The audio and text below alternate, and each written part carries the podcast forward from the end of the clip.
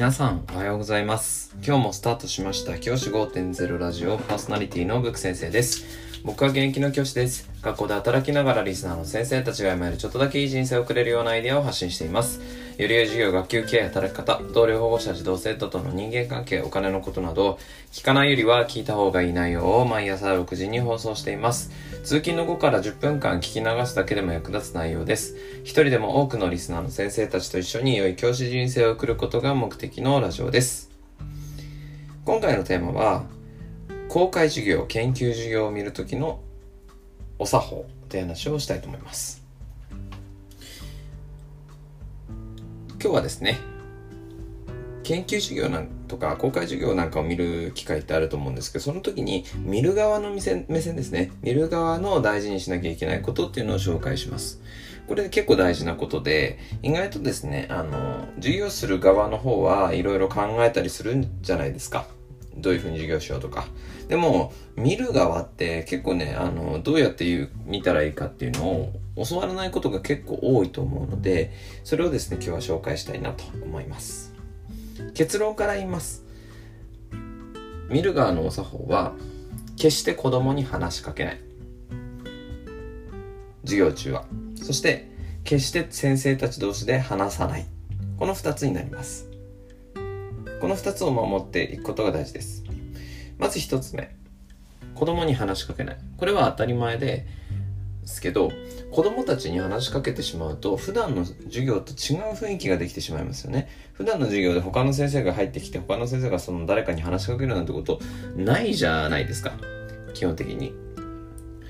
だから、普段通りの姿を見るというふうな目的が多分授業って研究授業ってあると思うんですよね。なので、その普段の授業、普段の通りの姿を見るためにも、ぜひですね、話しかけることは避けてほしい。そういうふうに思っています。二つ目。二つ目が、先生同士で話さないこと。これも大事です。先生同士で、例えば参観してる先生同士で話してしまうということがあると、その授業してる先生の方がですねなんかこうあの集中できなくなってしまうんですよね。これ結構当たり前じゃ当たり前なんですけどなんかこそこそ話されちゃうとあ今のシーンで今の発問でよかったのかなとか そういうことって結構考えちゃうじゃないですか。僕は考えちゃうんですよね。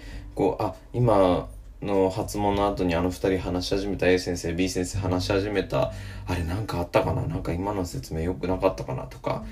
あとは子供たちの活動中に先生同士話をしてると、あれ？なんか変なことしてるやついるかなとか、そういうことを考えてしまうんですよね。僕みたいな、結構あの、気が小さい人は。なので、あの、先生方もしですね、参加される際にはですね、あの、黙々と子供たちの様子を見て、で、誰かと先生と話すようなことをしないということをぜひですね、意識してほしいなというふうに思っています。